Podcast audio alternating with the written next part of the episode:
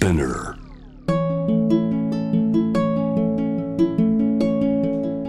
福本敦子の聞くコスメ。こんにちは、福本敦子です。今年取り入れた新習慣で一番多かったのが、この間の放送でも言ったんですけど、なんとヨガでした。ちゅうことで、ヨガといえば私の先生呼んじゃおうつうことで、私のヨガの先生を今日はお呼びしてるんですけども、野村健吾先生です。先生、こんにちは。どうも、ヨガインストラクターの野村健吾ですあ、セルフ自己紹介ありがとうございます来年で私、健吾先生のクラス受け始めて実は10年になるんですよ。10年経ちましたか。はい、2011年に、知り合って、そこから多分この先生じゃないとね、私ヨガ続いてなかったんですけど。言いますね。あ、でも本当にそうで、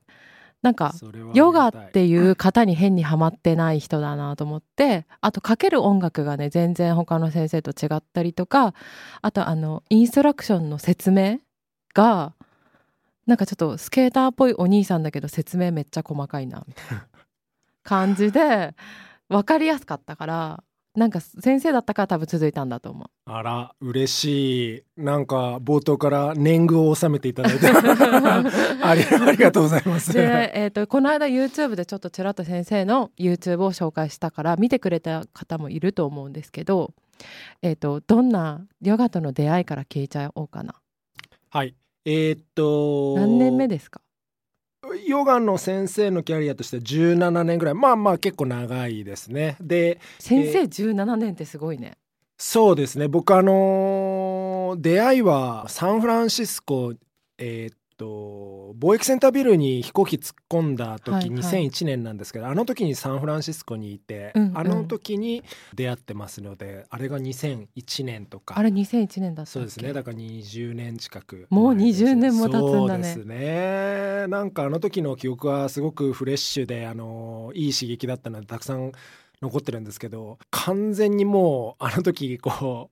若かった自分と比べるともう完全におじさんになってますから、うんうん、だいぶまあ時は流れたんだなっていうのは最近よく感じます。なんでサンフランシスコにいたんですか？スケートボードを高校の時とかずっとやってて、そういうスケートボードカルチャーに憧れというか、うん、ビデオで見てたロスとかサンフランシスコのああいうシーンにちょっと一回行ってみたいなっていう憧れは強かったですね。だから生でそういうカルチャーに触れたいっていう、その時はまだヨガが始まってなかったので。日本でも流行ってなかった頃。そうですね。日本でヨガのスタジオは一個もなかったですね。確かになかったかもしれない。うん、まあスケートボードをずっとやってたんですけど、怪我をして、で僕のルームメイトがヨガをやっていて、サンフランシスコはゲイがすごく多い街で、うんうん、でルームメイトもゲイの、方だったんですけど、僕はね、20代の前半ぐらいだったので、スケーターファッションでダボダボのパンツで、うんうん、スケボーをやってて、でもルームメイトが毎朝リビングでなんかやってるけど、あれがヨガなのかなって、初めて生でヨガをモーニングルーティーンだったのかな。本当にそうで、ゲイの方なので本当に上半身裸でピチピチのスパッツみたいなのでヨガやってて、うんうん、で10代の僕はダボダボのスケーターなので、こう交わらないカルチャーというか、うんうん、いやそんなダサいの絶対やらないよぐらいの感じで思ってたんですけど、うんうん、まあちょっとスケボーで怪我して、うんうん、こうリハビリにもいいよみたいな感じで、こうヨガを触れるきっかけになったのがそういうところですね。でもそれで興味を持ったっていうよりかはまあ必要としてっていう感じだったんですか？そうですね。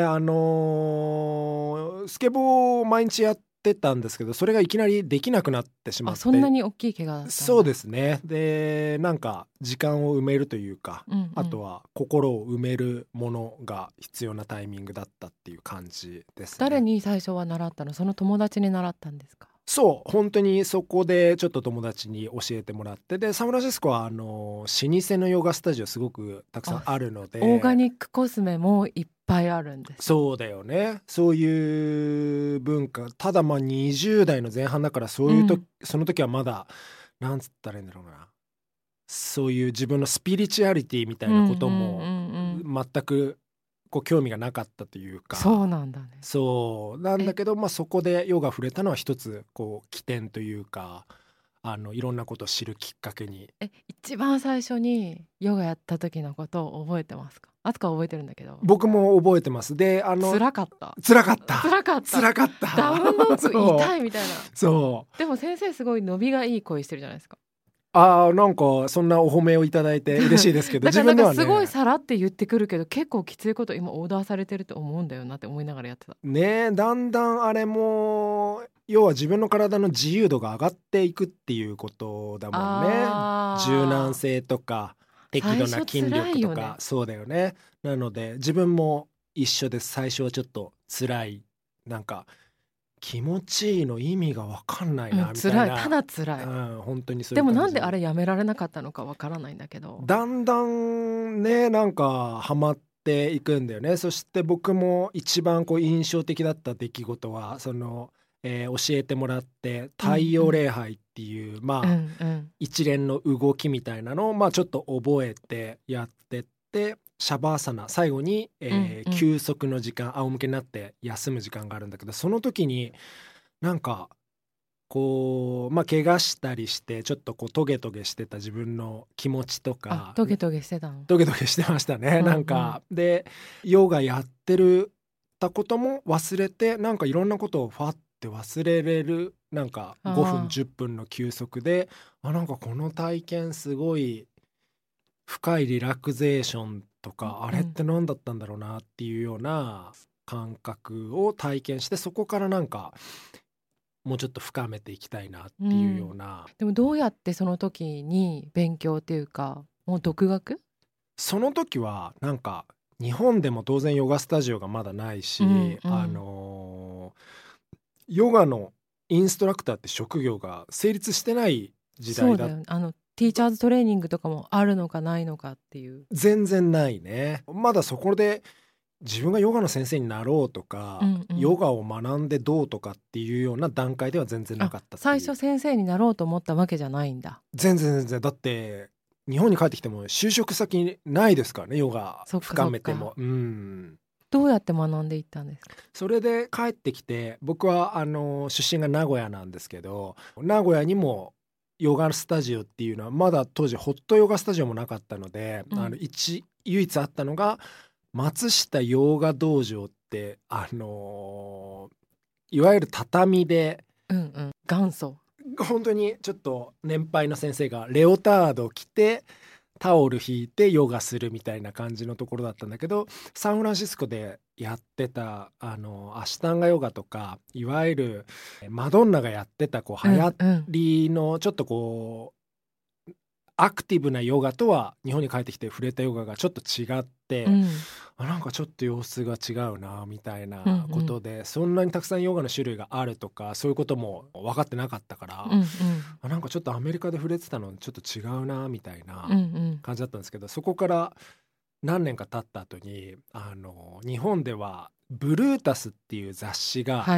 日本で一番最初にヨガを特集で扱った時があるんですね。雑誌、その時はまだなんか覚えてるかも、それ見たかも。なんかインドの様子とかさ、そうですジャングルとかみたいな。そう、日本のヨガのメディアで初めて表紙にヨガの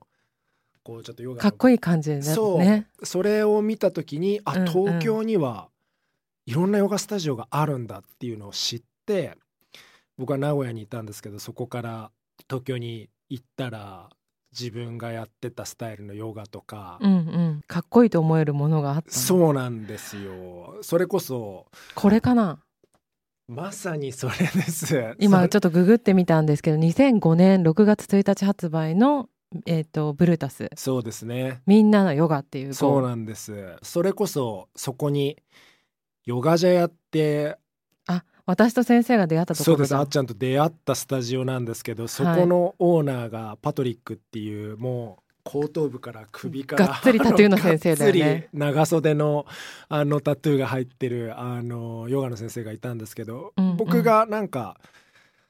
なんていうの、いわゆるビューティーの綺麗になるヨガっていうタイプのヨガじゃない、なんか男の先生がやってってるところがあるんだっていうので、うんうん、名古屋からそのスタジオに月1回2回週末に通うっていうような感じでだんだん勉強を深めてったっていうような。でそこで働くことになったんです。そうですね、そこで働くのはもうそれから何年も経ってからですけど。そうなんだ。ヨガジャイの中であいつなんかたまに来るけど名古屋から来てるらしいよみたいな感じで気合入ってるみたいな、まさになんか。でもその時にはもう先生になりたいと思ってたの？その当時でもやっぱり名古屋でちゃんとスタジオなくて、やっとホットヨガのスタジオがポロポロできてきたかなぐらいの感じ。流行ったホットヨガね。そうだからまあホットヨガはね、いろいろこう賛否があったりするんだけど、うんうん、そのヨガの人口広げてくれるとかこういう間口になるところとしてはかなり作用してくれたので、うん、いい意味でも恩恵をヨガ業界をね受けてるなっていう感じはしますね。その頃多分ね、ちょっと私と先生の出会いを挟みたいなと思うんですけど、私が代官山のコスメキッチンで働いてた時に一回先生お客さんで来たことあるんだよね。そうです、私レジしたことあるんです。接客していただいてハンドソープを買っていって、でもいつも来ない感じのお兄さんだったから覚えてたんだけど、それは全然すっかり忘れてて、なんかに当時26とか7だったと思うんだけど、なんか仕事がハードっていうか店長職だったんだけど、なんかすごい忙しかったんだよね。で予約をしなくて済むスタジオに行きたいなと思って調べたら、さっき話してたヨガジャイが出てきて、あれ歩いて行けるじゃんみたいな。そういうことだね。そうそう、勤務地が近かった、ね、勤務地が近かった近所だった1分ぐらいのところでね。で今日のじゃあ今日行こうとか思って、誰かいるかなみたいな、誰が教えてくれるのかなと思って、ケンゴって男の人がまだ珍しかったんだよね、うんうんうん、ケンゴだってこれでいいかと思って行ったらあれヨガの先生っぽくないけど、あそういう印象うん、だからそれがすごい良かった。あなるほど、そっか。そこでね、僕もあーちゃん来た時とかによく覚えてるけど、なんかヨガのポーズはそんなにめちゃくちゃできるっていうわけじゃないけど、終わった後に、シャバーサナにこう入ってむくって起き上がってきた時にすごいなんか良かったみたいな感動してるような感じで、そこからポロポロね来るようになって、それでなんかいつ楽しくなったんだろうね。いつ楽しくなったかちょっと覚えてないけど、でも確かにその体が動くようになるとか、私自分がね運動神経悪いと思い込んでたんですよ、なんか50メートル走とリレーがもうすごい嫌いで、多分競争がめんどくさかっただけなんだけど、でなんか運動できないのかなと思ってたら、先生がいやお前運動神経いいよってさらって言ったの。じゃあそこで本当みたいな。で同じ時に違うダンスの先生からも勘とか運動神経いいよって言われて、って思って、よく考えたら競争が嫌だったんだと思って、なるほど、じゃあ体を動かせるんだって、やってみたらできる。で先生のクラスって当時の私にとっては自分のできるところだけじゃなくて、ちょっと難しいのとか、うん、少し毎回チャレンジ入れてくれるじゃん、うん、ちょっとそういうチャレンジは大事だよね。そうそう、うん、で最後になんかちょっとこううまくクラスの中で最初はウォーミングアップして、でいつものなんか太陽礼拝とかシークエンスが入って、なんかちょっと最後に温まった後にちょっとこれならできるかもなっていうのをなんかその時によって入れてくれるのが、なんかそれがすごい良かった。チャレンジングが入って、でなんかこうこれできんのとか、やっぱりこうポーズで視覚的に先生がこういう風にやってるなっていうのを見て、で、うんうん、それを筋力とか柔軟性とかがある程度なかったらできないようなこととかを、練習して、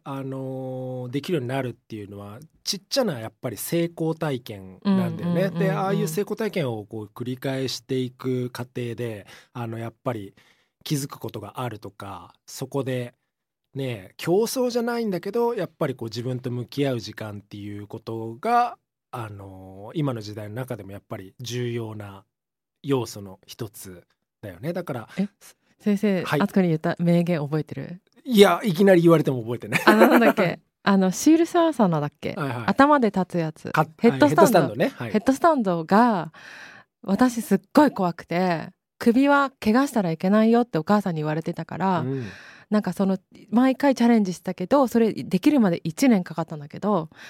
なんか怖いと思って足上げられなかった最初で、先生がこうクラスの中で別に先生やらなくても何も言ってこないっていうか怒ったりしないんだけど、大丈夫って聞かれて、なんかこれやるの怖いんだけどって言ったら、これはそういう恐怖と戦うポーズなんだよって自分の言ってた北斗の拳みたいななんかそういう、あ、なるほどみたいな、確かにマインド的にはその効果もあるなと思って、そうだね、なんかやっぱりハッとさせられた。そういうところでこう向き合って、自分がこういうことに対してこう恐怖とかを感じる、うんうん、とかっていうこととかもやっぱり分かったりするしね、うんうんうんうん、向き合い方みたいな。本当にそうだよね。でまさかそれ言われると思ってなくて、なんか分かりましたやります。いやなんか今それあえて言われると、もうそんなのありとあらゆる先生が言ってるから、なんか名言って扱われるの恥ずかしいなみたいなもうそれヨガの先生の1ページ目に書いてあるぐらいのことだから。でもそれってなんかみんな意外と知らなくないですか。なんかポーズができたら OK みたいな、 その形をやるものって思ってる人結構いると思うんだよね。そうかもしれないね。もうヨガの人口がどんどん広がってきて、いろんなスタイルのヨガがあって、もうヨガのなんていうのかな、こう側面もすごく広いので、そういう、ね、インドの伝統的なところで言ったら精神鍛錬要素みたいなのがやっぱりあるので、強い負荷の中で自分と向き合うとか、それを、どう乗り越えるかみたいな側面ももちろんあるので、なんかそういう要素もちょっとヨガの中に含まれている。もちろん今はね、もうヨガのスタジオで行われているポーズで、基本的にはBe safe、 安全に快適に行ってもらうっていうのが基本ではあるんだけど、やっぱり伝統的なところの中で言ったら、ね、外から見てたらこのポーズって体にいいの、みたいなこともやっぱりやっていくような側面もありますので、ちょっと見た目的にすぐ理解できないようなポーズもやっぱりいろんな深い意味が含まれてるっていうことが結構あるんだよね。先生がやってる音ヨガについてちょっと教えてもらいたいなと思うんですけど、はい、音ヨガとは？自分のこう活動の中でもちろんこう伝統に敬意を払いながらヨガを伝えていくっていうのがあるんですけど、もう一つずっと大事にしてたのは、単純なところで音楽すごく好きで、それこそサンフランシスコにいた時からこうレコード集めたりとかっていうのをしてたんだけど、ヨガをこう運動っていう側面で捉えた時に、まあクラスでこう音楽をかけたりっていうのは結構今もう一般的なんだよね、クラスの中でどんな音楽かけたらみんながこう気持ちよく動けるのかなとか、最後のこう休息休んでいくときはどういう音楽をかけたら深いリラクゼーションを提供できるのかなっていうふうに考えていく過程で、DJ やったりもするので、自分でクラスのミックスを作ったりとか、あとは脳波を安定させるための楽器でクリスタルボールっていう振動性の楽器があるんで、ね、もうあれ最高だよね。あれは生で聞くとね、やっぱり、音って自律神経系に作用するので、実際にすごくね、効果があると思います。なんかちらって説明させてもらうと、普通のクラスの間でアクティブな動きの時は先生が作った、なんて言えばいいの、ミックス、ダンスミュージックとかね、そういうヒップホップとかも取り入れながら、それが楽しくって、私はそれ伝わっててすごく嬉しいです。なんか変な尺八みたいな音とかさいろいろね、そう音色はいろいろ、なんかこう遠い、なんかこうなんて言えばいいの、インドみたいな音楽とかより、そっちの方がこうダンスの要素が入ってきて、こうより創造的で楽しいから、こう自分には合ってたなって思うんだけど、最後のシャバーサラの時に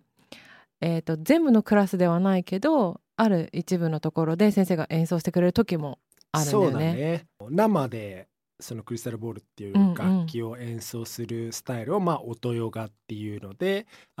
活動、今はねちょっと対面でイベントとかなかなか難しくなってきてるから、できてないんだけど、でも CD も出てるじゃないですか。そうですね、一回なんだっけタイトル、心に響くクリスタルボールの音色っていうので、サイズ社っていうところから本を一回出させてもらって、それに CD がついてるんだよね。そうです、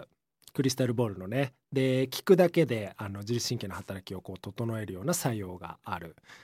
ちょっととりあえず一応クリスタルボールって何っていう人のためにクリスタルボールの説明入れられますか？はい、クリスタルボールっていうのはもともとは、クリスタル水晶で作られた花瓶とかお皿の縁を叩くとすごい綺麗な音色がするっていうのが起源で、それをどんどん形を整えて厚さとかを整えて改良していって、クリスタルトーンズ社っていう、アメリカのアリゾナ州かなで、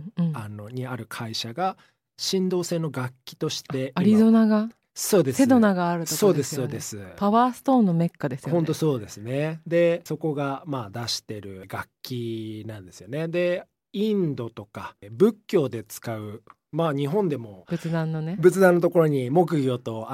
鉄でできたチーンと鳴らすようなものがあると思うんですけど、インドでもねそういう、シンギングボールって言われる鉄とか銅で作られてるものがあるんですけど、その鉄とか銅っていうのもまあ地球のこう地中に埋まってるこう鉱物なんだけど、それがクリスタル水晶でできてるっていうのが一番の特徴で、クリスタルはその振動がすごく安定してるっていうのが鉱物の特徴なんですね。で今も、時計の中とか精密機械の中で、クォーツってクリスタルが入ってるものってすごく多くて、時間をこうすごく正確にこう刻むような性質があるんですよね。なので振動が安定している、それがその安定した振動が音脳などに作用して、脳波を安定させるっていう作用がクリスタルボールの一番の特徴。その CD をくれた時に前にちょっと実験したことがあって、その時まだ会社員だったんだけど、CD をちょっとなんか流してみたのね。何食わぬ顔して会社で、怖いだからカーンとかでみんなそういうの好きだから、そうどうなるのかなと思ってそれをちょっと流してみたの、何も言わずに。そしたらみんなすごい黙って集中して仕事してなんかこの音落ち着かないみたいな、なんかいい感じの音なんだけどこれ何みたいな感じで最初言われて、クリスタルボールだってみたいな、ちょっとかけてみようって言ってかけたら、なんかみんなが結構意識が外に行ったり電話鳴ったり、オフィスってうるさいじゃん、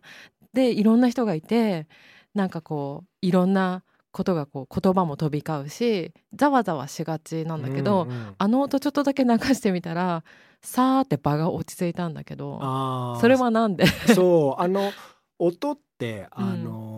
例えばヨガのクラスでアロマを使う人もいるんだけど、嗅覚と聴覚っていうのは脳への作用がすごく早いんだよね。で嗅覚はアロマですごく言うよね。だからね、ラベンダーの香り聞いたらすぐ、聴覚もなんだ。聴覚もそうで、聴覚嗅覚脳への作用が早いんだけど、同時にすぐに慣れてしまう、もうアロマもすぐ慣れるよね。なんでそういう特徴、すぐに作用するけど、例えばクリスタルボールの曲とかもずっとかけてると慣れちゃうし、でいつの間にか寝ちゃったりとか、それはいい作用なんだけど、なのでクラスの時とかは動く時はちょっとビートミュージック、ダンスミュージックみたいなかけてフォーカスしながらちょっと心拍数上げて、で最後にそういうクリスタルボールの曲をかけるとすごく深いリラクゼーションを与えれるっていうような。なんか耳から音として入るのもそうだけど、体としてなんか体が揺れてるのなんか感じるなって思うの。そう、それもクリスタルボールの本当に大きな特徴で、さっき言った鉄とか銅でできてるものよりも振動がすごく精妙で細かい振動で、人間の体はねよく7割ぐらいが水でできてる、で水の中の方がそういう振動っていうのは伝わりやすいんだよね。なので、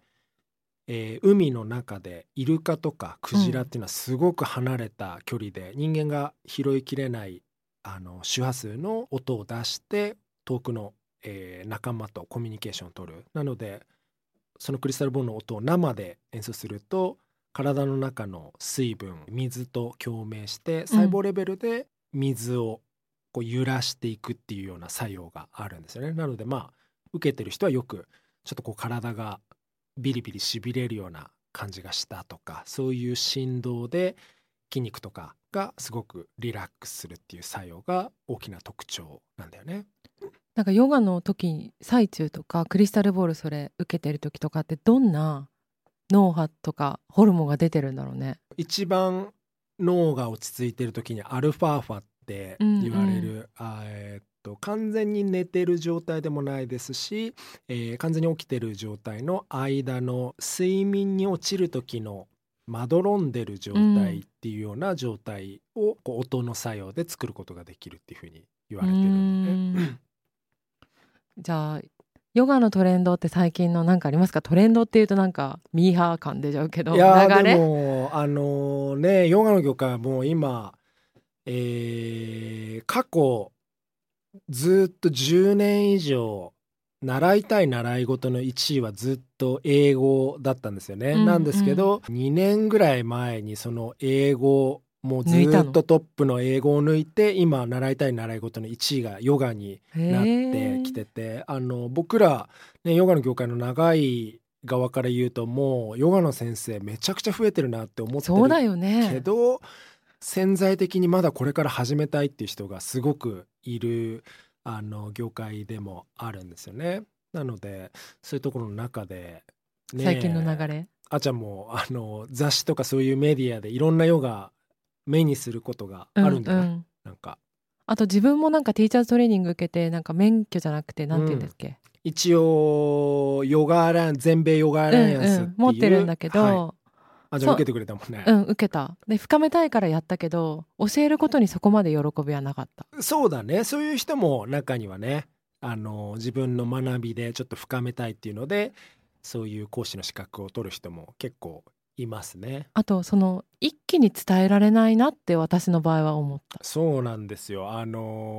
昔とやっぱりヨガの業界もこうシステムがこう変わってきてるのは、昔は先生と深い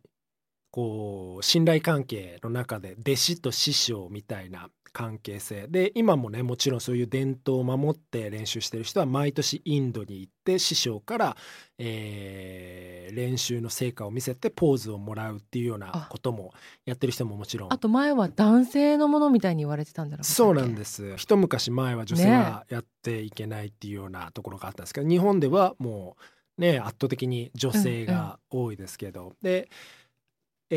今はもうなんて言ったらいいのかな、要はヨガはちょっとこうクローズドな文化、その師匠と弟子、はいはい、フェイストゥフェイスで、他流派認めませんみたいな門外不出みたいなところが側面がやっぱりあったと思うんですけど、これだけヨガの人口が広がってよりポップに、エクササイズの要素が広がっていく過程でいろんな、スタイルのヨガができてきたりとか、もう今なんて言ったらいいんだろうな、一人の先生だけに固定して習ってるっていうよりはもうみんないろんなスタジオに行っていろんないい私一途派だから私だけじゃないじゃ長いってねでもちろん自分もねお気に入りの先生がいてその先生に長く習うみたいなのもありますけど、うんうん、今はねいろんなスタジオに行っていろんな先生で学んで、自分がヨガをこう習い出した時とかも、うん、混ぜ物しちゃダメです、インドでやってる教え方がこうだからグルジこう師匠がこういうふうに言ってるからこうです、であなたの主観とか勝手にポーズの順番変えたりとかそんなに厳格だったの？めちゃくちゃ厳格です。で、そういう想像つかない、ね、そういうやっぱり文化側面がやっぱあるんですよね。なんですけど今はもっと、インドで伝統的にやってきたこと、インドでこうだからもうライフスタイルもこういう風にしていく。言われてたのは練習朝するんだけど、うん、練習の12時間前に食事を終えてください。そこまで決まってたの？そうだから朝6時に練習するんだったら前日の夕方6時までに食事を済まして12時間経つと食べたものが消化されて便が出て体が一番軽い状態で練習できますよみたいな。でもそれ考えたらなんかサップヨガとかエアリアルとか考えられないね。そうですね、だから、うん、でもだんだん、うんうん、みんな自分もそうだけど、うん、それってインドの意味あるのかなじゃないけどそういう文化圏とかそういう気候とかで、あとはライフスタイルでそれ普通の会社員の人がそれできますかって言ったらやっぱりできない、うん、で、うん、今はなんて言ったのかな、そういう伝統に敬意を払いながらもインドの教えのいい部分を自分のライフスタイルの中にバランスよく取り入れていくっていうような考えの中から、うんうん、いろんなポップなものがこう出てきて、良くも悪くもそういう風に広がってきたいいものを取り入れてどんどん馴染みやすくなのでメジャーになってね。そうですね。だから自分の生徒さんにも言うのもいろいろ受けてみて自分のこうライフスタイルとか考え方に合うものをちょっとずつ取り入れて自分のヨガを練習できるようになって継続できればいいよね、うんうん、こう一つの型にはまってちょっとこれができないからもうやめようとか、それこそこうしなくてはいけないみたいな。そう、僕のね先生も一緒に食事行った時にお店の人にこのコロッケ何入ってますかって聞いて、はいはい、牛肉が入ったからじゃあ僕これ食べれませんって言って、やっぱりビーガンなんだと思って、次の日から僕も俺ビーガンになるみたいな感じでやめたりして、でもそれは全然正しくないやり方でやっぱり食事をこうコントロールするって5年10年こうかけてね、先週までガンガン焼肉行ってたやつがいきなり次の週からビーガンになるみたいな、うん、もううちのお母さんびっくりしてましたから息子がどうしちゃったの。つい最近までスケボー行ってたやつがいきなりもう今ヨガだみたいな感じで、そうライフスタイルをぐいっとこう変えたりしたんだけど、今考えると、まあその実験でこう気づいたこともあるんだけど、無理なやり方だったなっていうのはすごく思いますね。で今はね、お肉も食べるし何でも食べるっていう感じですね。オーガニックコスメも最初好きになりかけの頃とか、うん、自分はそんなことなかったんだけど、結構もう今よりメジャーじゃない頃はそういうこの成分はダメなんですよねみたいな人が多かったの。それちょっとオーガニックの考え方と近いかもね、ヨガはね。でもいや別にこれがダメなんじゃなくて、もし自分に合わなければそれを避ければいいだけで、なんかもう少し緩く使うこともできますよみたいな、うん、提案してあげると、そうなんだみたいな。やっぱべきに結構日本人の人はハマってしまうので、こうでなければいけないっていう縛りに自分が縛られすぎてしまうっていうような。でもそれヨガのポーズの時になんか自分のそのいいところ、ちょうどいいところ探してくださいって先生言うじゃん、うんうんうんうん、感覚大事だなって思う。そうだよね。それでね、オーガニックのそういう、バランスとかもそう、コスメもそうだし食べ物とかもそうだもんね、うんうん、偏りすぎてしまうような、ね、何かはダメって思うとやっぱストレスだと思う。そうだよね。なのでその辺でヨガもオーガニックのそういうコスメとかもなんか自分のバランスが取れる着地地点を、時間をかけて探していくっていうようなところはちょっと似てるかも ね、うん、でもなんかバランスのポーズやってると、その感覚ちょっと研ぎ澄まされてくる感あるんですけど。そうですよね。なのでやっぱりヨガマットの上ってちょっとしたこう人生の縮図というかやっぱりあそこでどうやったらこれができるようになるのかっていうのを考えたりとか、でできないことも当然あったりするんだけど、それを今の現状で、受け入れていく、そういうプロセスを自分の体を通して見ていくっていうのすごく大事ですよね。なんか日常生活でその感覚っていうか体感が生きてくるのかなとは思いましたね。それって今年のね本当にそうだと思う。僕初めて日本でアシュタンガヨガっていうスタイルの第一人者のケン・ハラクマ先生っていう方がいるんですけど、初めて受けた時に、なんか欲しいものがあったらマットの上で、これが欲しいと思って吸って吐いてしたら手に入りますよって言われて、でその時に本当もし彼氏が欲しいんだったら彼氏が欲しいと思って吸って吐いてしてください、ベンツが欲しいんだったら吸って吐いてしてください、じゃあ吸ってベンツ吐いてってことで言った時にみんなねそれを聞いてはははははってこう笑って、自分もなんか面白いこと言ってるなって言ってたんだけど、それが何年も練習していく過程で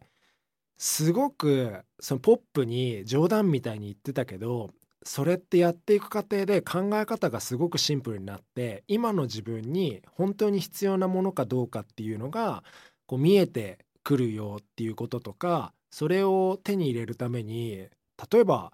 何かね、物質的に欲しいものがあるで、まあ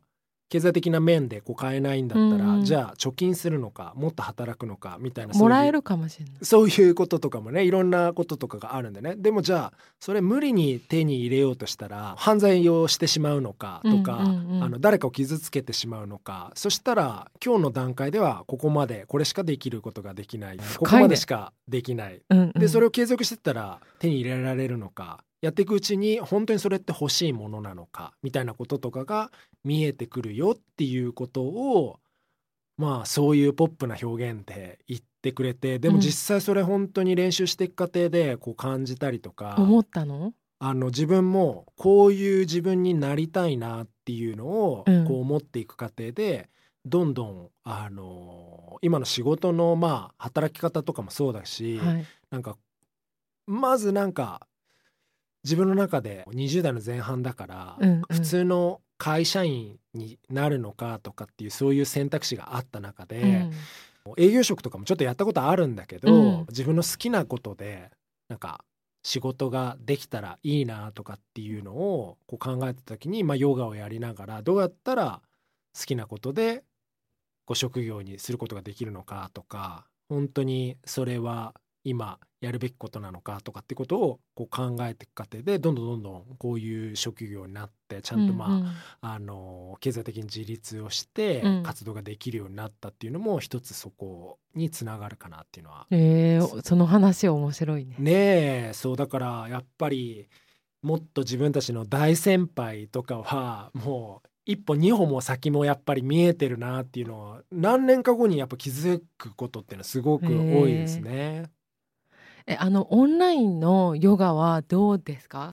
今去年からオンラインのヨガする人増えたと思うんですけど、はい、対面のクラスと違いというか、これもすごく面白くて、以前にも雑誌の取材でそのヨガがこうオンラインでコロナ禍でどういうふうに活動していくのか、インストラクターがどういうふうに仕事していくのかっていうのをこうインタビュー受けたことがあったんだけど、うん、その時にいろんな業界が当然煽りを受けて大変な状況だったんだけど、ヨガの業界は一気にこうオンラインにみんなが舵を切って、まあ、当然ダメージがあったんだけど、その後の回復力みたいなのはすごく早い業界だったっていうふうにそのメディアの方が言っていて、で自分もこのコロナの前の段階、去年の段階からもうオンラインでレッスンをするってことを想定していて、そのためのもうビデオ撮影みたいなのを去年からずっと進めてたので、このオンラインのタイミングでちょうど出せるようにサービスをね、リリースできたんですね、うんうん、でオンラインでレッスンをするっていうことは今までは対面でフェイスとフェイスで、レッスンをするときに、まあ、顔の表情とか目を見てちょっと元気がなさそうだなとかっていうことが分かったりとか、うんまあ、コミュニケーションをする過程とかで分かる情報とかたくさん、得れたりとか、うん、であとはアジャストってこう体に触って、それ残念なのよね。そうなんです。できなくて今ポーズをちょっと深めるためのこうアシストみたいなのが、まあ、先生の仕事としてあるんですけど、いやそうだし先生のアジャスト結構攻めてくるから、もう一歩自分が先に行ける感じで好きだったんだよね。あそこでこう気づくことがあるんですけど、うん、そういうまあレスコミュニケーション、コミュニケーションがまあ希薄になるような条件、うん、あとはノーアジャスト、タッチができないっていうようなところで、どういう表現で、伝えていくのかっていうところを考えてた時に、今まででき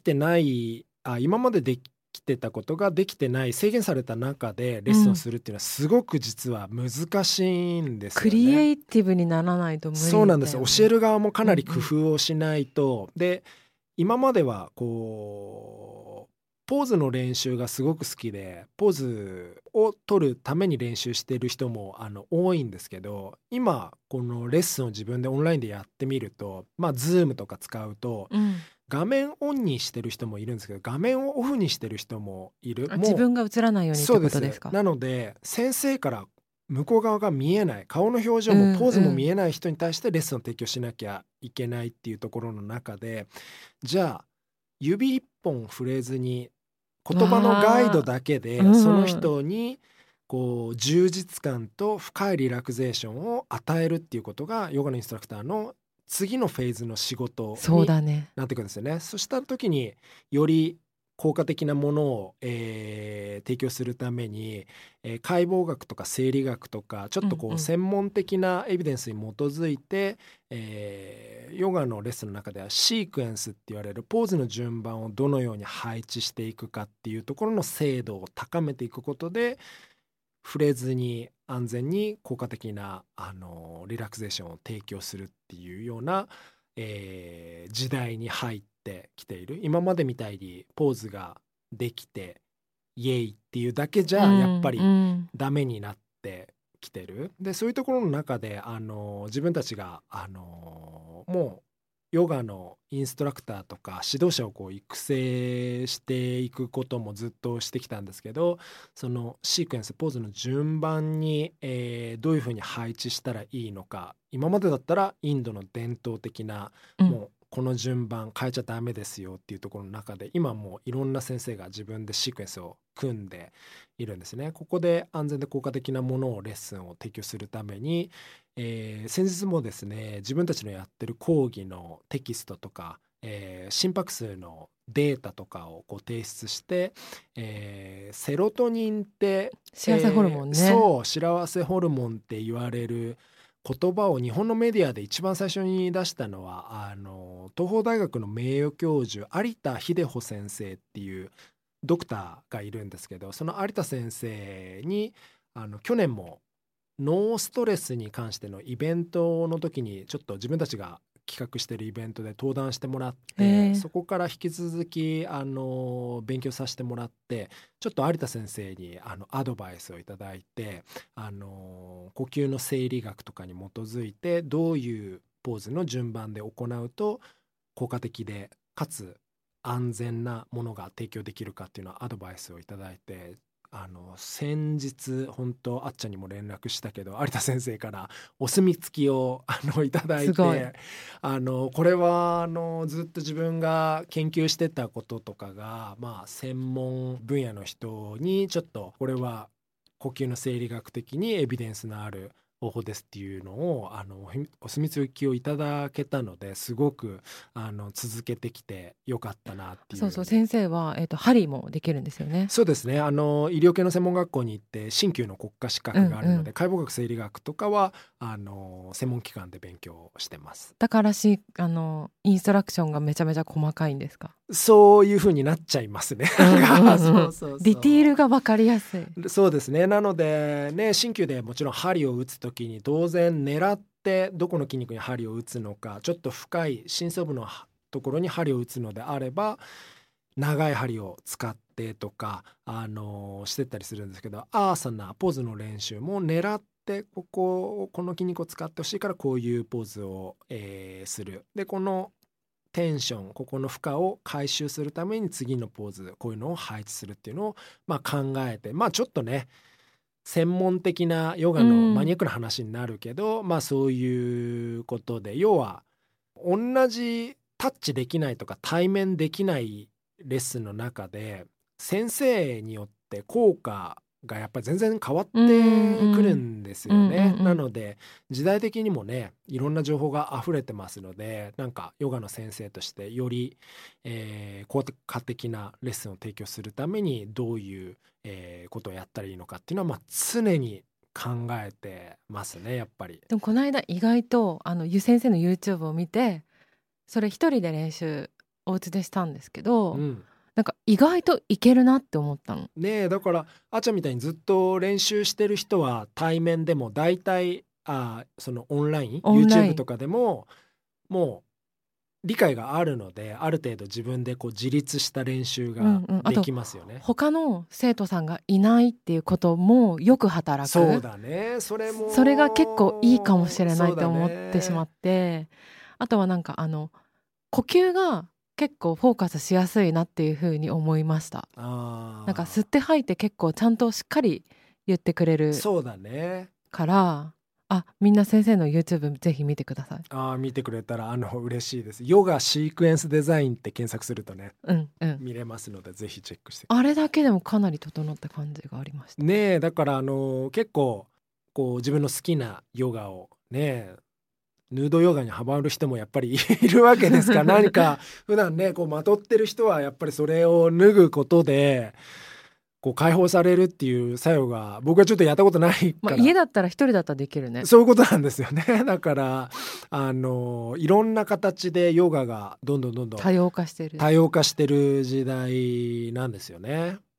なんか結構ちょっとこれ先生専門家わからないんだけど、メディテーションとかも割とビューティーでフォーカスされてるの、最近。そうですね。それマインドフルネスとかビューティーのメディテーションとか、そのヨガとメディテーションの関係とか、クリスタルボールの時間がメディテーションかなって私は思ってるんだけど、先生のクラスでは、その関係やその瞑想そのものについてどうですか？メディテーションに関しては本当に科学的な効果とかも実証されてきてる時代でなんですけど、もう一個、メディテーションとか、あとは今の言葉で言うとマインドフルネスっていう言葉で、意味がどんどん広くなってきてるんですよね。例えばマインドフルネスっていう言葉もすごくある意味便利な言葉で、なんか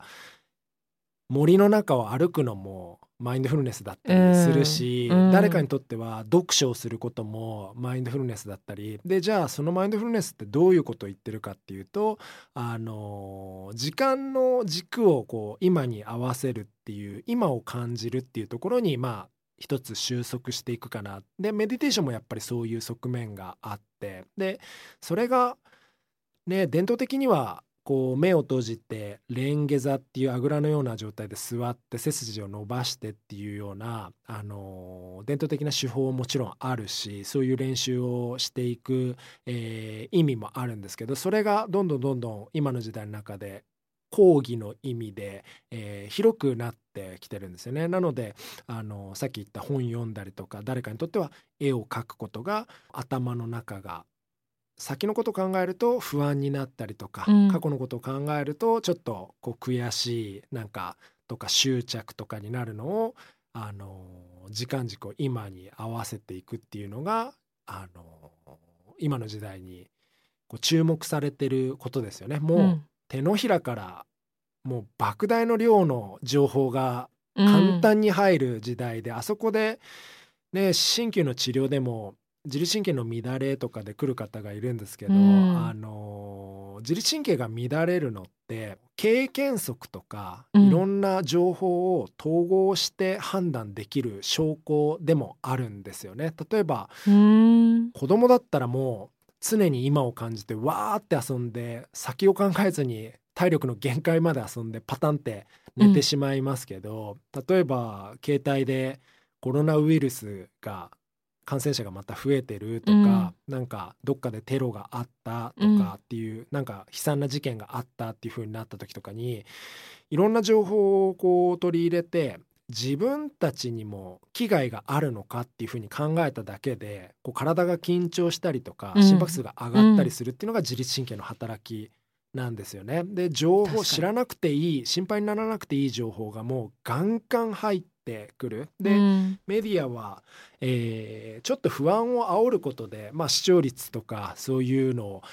取っていくっていうのももうありますので、オーソドックスなやり方ですよね。そうなのでやっぱりある程度不安感を煽る、もうニュースとか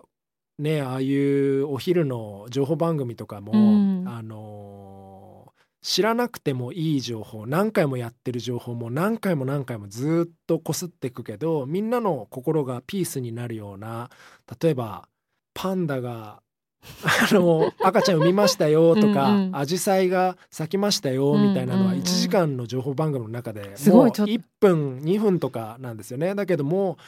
その事件のことも散々やったよみたいなことはずっとやる。でもあれは刺激をを与えてやっぱりチャンネルを変えさせないっていうようなこと、交感神経優位になっちゃう、そういうことなんですよね。なので今マインドフルネスとかメディテーション、ヨガ、オーガニックのコスメとかも含めて、どうやったらその情報にさらされてる中で自分と向き合う時間、副交感神経をこう優位にしてリラックスさせるのかっていうようなことをみんな探してるっていう。あ、確かにヨガもその大きな一つだけど、アロマテラピーとか、そうだよね、うん、あとシャンプー、スキンケアにも副交感神経を優位にするっていうコンセプトのものが増えました、うん、そうですよね。だからもうまさに、うん、時代だね。やってることとかは時代にすごく沿ってると思うし、うん、なんか今年イグナイトヨガっていうスタジオでティーズトレーニングの講師を担当するんだけど、オンラインスタジオのクラウドファウンディングで2000万近く集めてるんですよ。すごいね。すごいですよね。でそこもなんか面白いディレクターのジュリちゃんっていう子がいるんだけど、まあ友達で仲いいんだけど、本当にね、ちょっとね、ジュリとそういう仕事をする過程であっちゃんとまあすごく似てるなって前から思ってたし、なんかそういうコロナでね、スタジオ運営ってすごく大変なんだけど、クラウドファウンディングでやっぱり資金を集めるって、そこにやっぱり信頼性があるっていうこと、あと情熱がないと無理かもね。そうなんです。イグナイトヨガスタジオっていうのは、イグナイトっていうのは火をつける、灯すっていう意味があって、本当に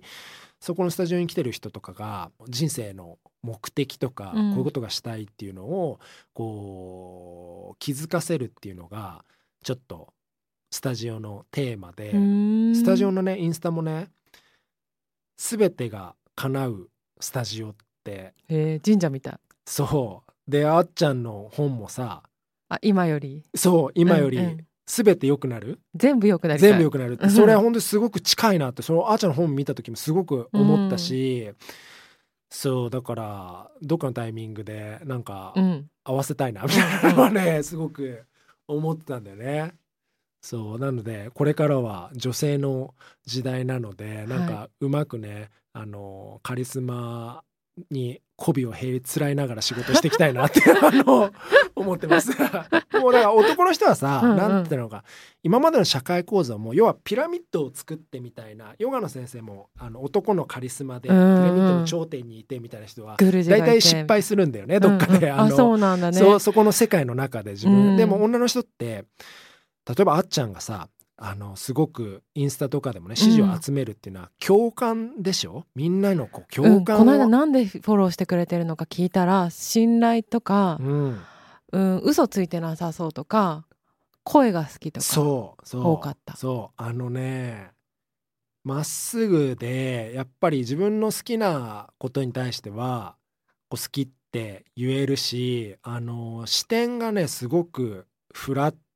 なんだよね。なんか今の時代で言ったらさ、こう数字ってすごく残酷でさ、例えば残酷だ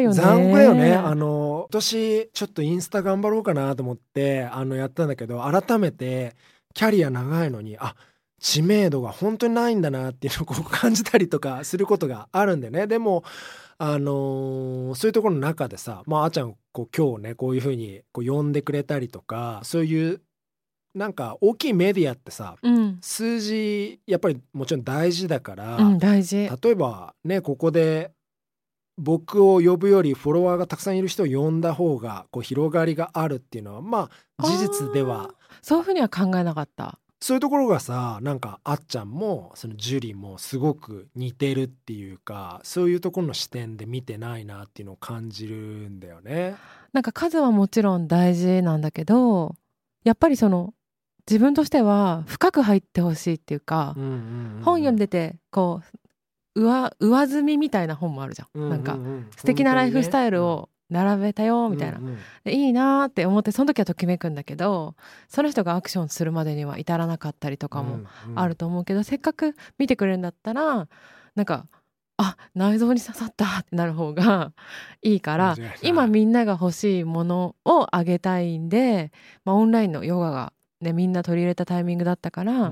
じゃあそれをもうちょっと一歩深めることできたらいいなと思って、まあ、巨匠に来ていただいてるわけです。いやもうあれですけど細々でやっておりますけど、でもすごく中身が大事だと思う、まあ、それは考え方で数を重視して増やしていくっていうのもとっても大切なことで、ありだと思うんだけど、それの要素も持ちつつもやっぱこう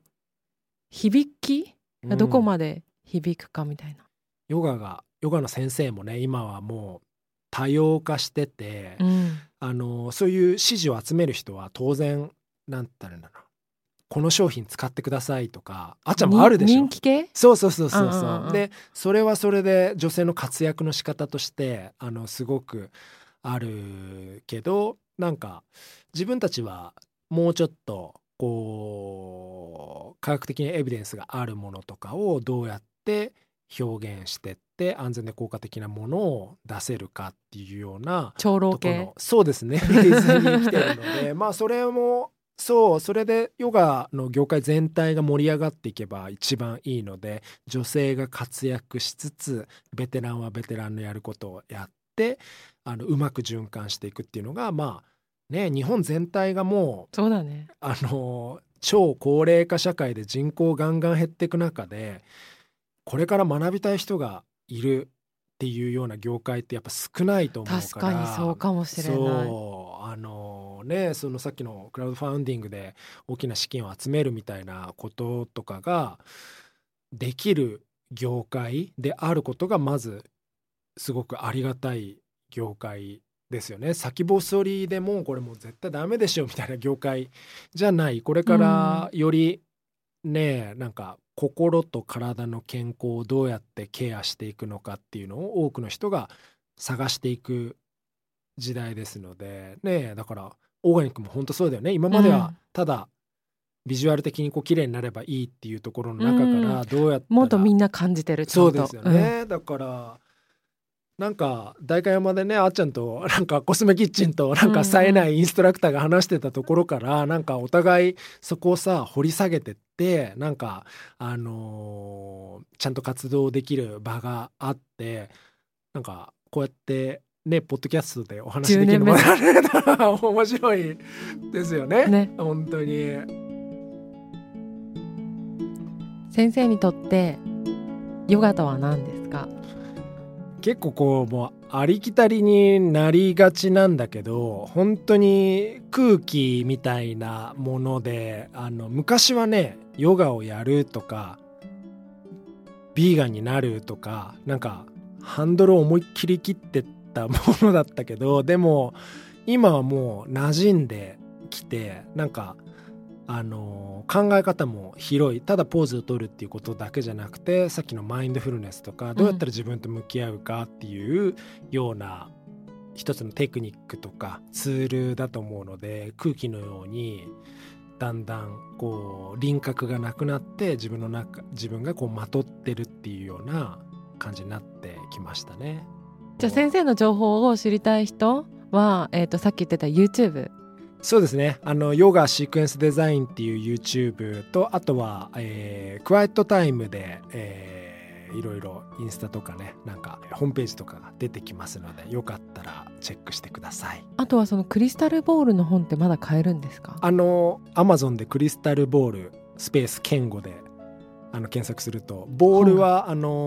野球とかのボールじゃなくてボウルね、ボウルですね。クリスタルボールスペース健吾で検索すると出てきますので、ぜひチェックしてください。リモートワークのお供に、そうですね、寝る前に集中しすぎて眠くなるけどねアロマテラピーとかと一緒に使ってもいいかもしれないです。いいと思います。というわけで今日はありがとうございました。ありがとうございました。おしゃべりできて楽しかったです。はい。